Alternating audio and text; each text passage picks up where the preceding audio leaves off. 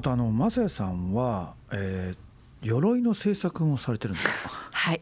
これどういう経緯で鎧を制作されることになったんですか？はい。えっと毎年会津祭りという会津で一番会津若松市内で一番大きいお祭りがあってその時にあの、まあ、昔の侍に扮した鎧を着たりあと刀を持ったり、まあ、侍の服装をしてのあの反抗行列があるんですね、まあ、歴代の殿様の。その時に、まあ、鎧を着て会津祭りに出たいという私の高校の同級生がいてで私も1回目はふーんって流したんですけどたまたま今度別な方から「鎧って興味ある?」って聞かれてその当時全く興味なかったんですけどあそういえば高校の同級生言ってたなとあこの人にも鎧興味あるって言われたなと私全然違う方向から2人の人に同じようなことを言われた時にはなんかそれ運命かなって感じるようにしてるもので、うん、で鎧を作ってみようと。でいろいろ調べたら京都にいる先生が鎧を教えていらっしゃるっていうのが分かってたまたま京都に用事があった時にその先生のとこ訪ねてで京都ってね1回目の時にはこうなんていうんですか長居したらすごい失礼っていうのをあるテレビ番組でね見て知ってあの時失礼しちゃったなと思ったんですけど なんと第1回目の短大で私3時間いたんです。でその時に確かにお茶が2杯か3杯お茶出してもらってコーヒー出してもらってみたいなのがあったんです、はい、そのテレビを見た時ああ私まずいことしたなと思って。まあ後から先生に謝ったんですけどそしたら先生そんなこと気にしなくていいのよっては言われたんですけど。で2011年の2月に福島県のサポート事業っていう補助事業があるんですねその補助事業に申請をしたら3月 ,3 あ3月11日に震災になってしまって。でまあ会津は被害は少なかったとはいえやはりそういったイベントごとをやるのはちょっとどうなのかっていうことではあったんですがただあの県の方も全くなしにしてしまうと本当にもう福島県会津もみんなダメになってしまうからできる団体はぜひやってくださいということでで会津にも避難している方がたくさんいらっしゃったので、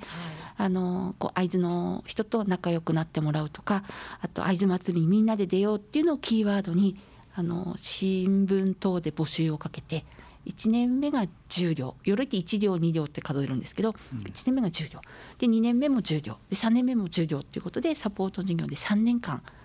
鎧を作らせてもらって会津祭りにも出て、はい、であとはえっと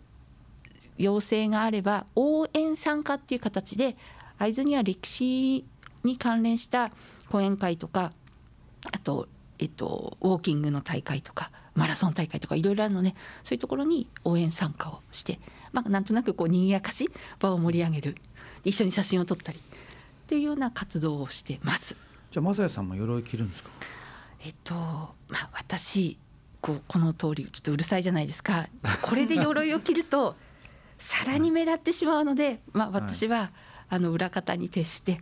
あの皆さんをきれいに着飾る担当してます。あれでも女性とか男性とか関係あるんですか？基本フリー あの私たちのはあの作っても着ても楽しめるっていう鎧なのでフリーサイズになってるので、うん、どなたでも大丈夫です。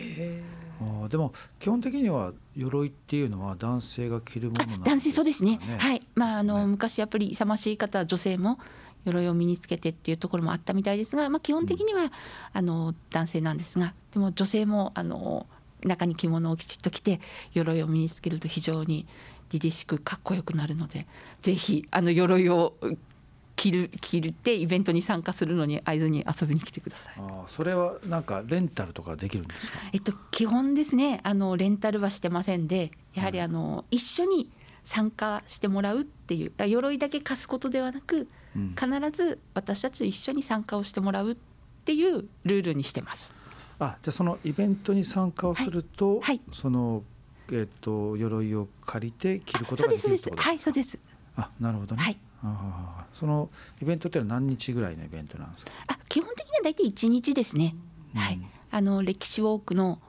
あの時に鎧を着てテープカットに参加させてもらうとか給水場で鎧を着て水を配らせてもらうとか、うん、あと広くは選挙の啓発活動選挙にあの行ってくださいっていう案内をあのみんなでしたり要は目立つじゃないですか。そうですね。で普通に発表来たり 普通に立ってやっててもあ相手から話しかけられることってあんまりないんですけど鎧を着てるだけで「作ったんですか?」とか。えあと普通に触っていいですか？とか。えあの深い意味はないんですけど、えー、何でできてるんですか？とかこういろいろ聞かれて鎧を着てるだけですごくコミュニケーションがやっぱり生まれやすくなる。あと皆さんこう鎧を着てかっこよくなると自分に自信がつくのか姿勢がご年配の方シニア層姿勢が良くなったりとか振る舞いが堂々としたりとか、あの皆さんあの、ね、すごくかっこよくなるので。そのその鎧っていうのは、えー、と本当にもう本物の、えー、と昔のその戦国武将が使ってたような、はい、そのいわゆる機能的にも本当に鎧として機能するものを作られたんですか？ではなくてですね、はい、えもう機能的にはあの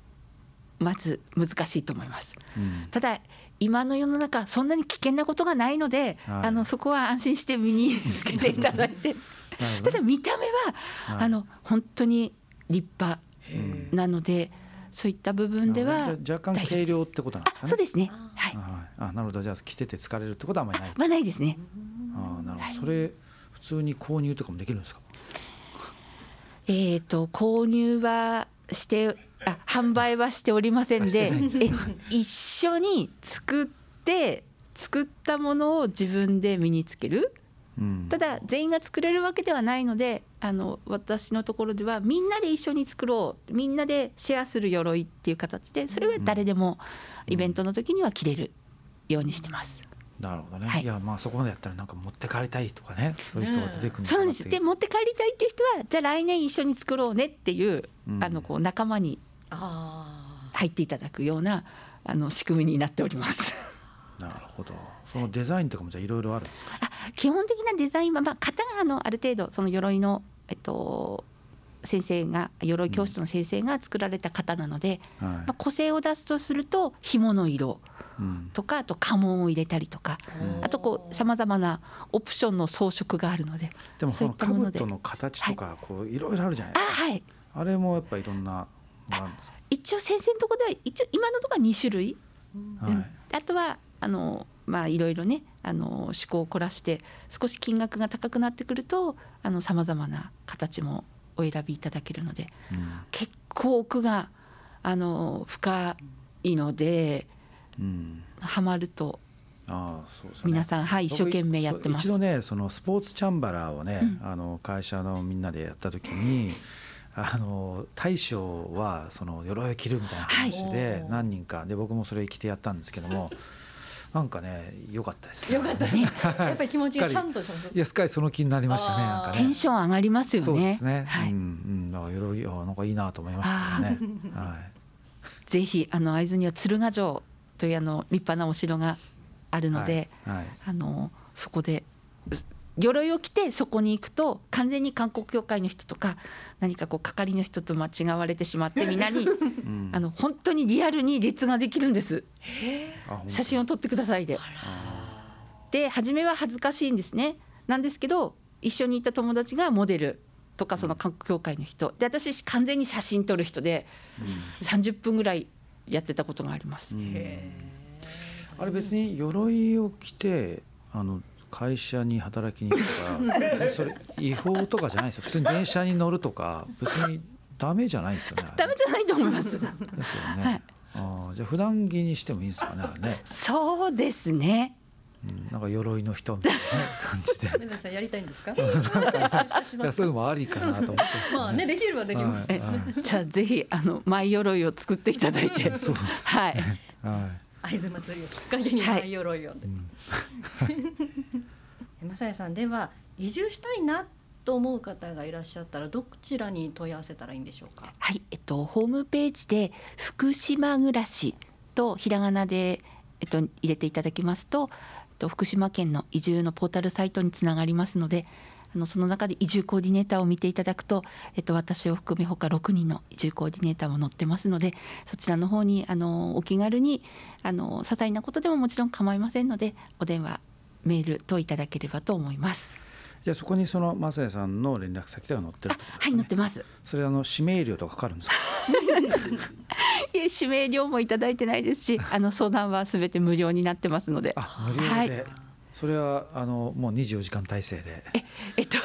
そんなわけないですよね。はい、はい。一応役所にいますので。ただあの私と個人的につながった方は本当に今おっしゃっていただいた通り私はい。基本電話は24時間 OK ですとあ言ってあるので。夜中にはい LINE とか、あもうはい。ちょっとあの返せるかどうか自信はないですけどでもあの24時間 OK です。あ個人的的につながれば。はい。あどうやったら個人的につながれるんですかあのご連絡いただければそこはあの指名料もいただいておりませんので。あそうですか。はいお気軽にご連絡ください。わかりました。本当にね雅也さん頼りになりそうだなっていうね。うん、いやもうねね。雅也さんに会うためだけにねうん。会津に移住するっていうのはもうありですよね。本当ですよ。はこんなに笑顔が素敵に会津の魅力を語ってね、うん。くださる素敵なお話ありがとうございました、えー今回は福島県会津地方振興局移住コーディネーター正谷夏子さんにお話を伺いました。正谷さんありがとうございました。ありがとうございました。ありがとうございました。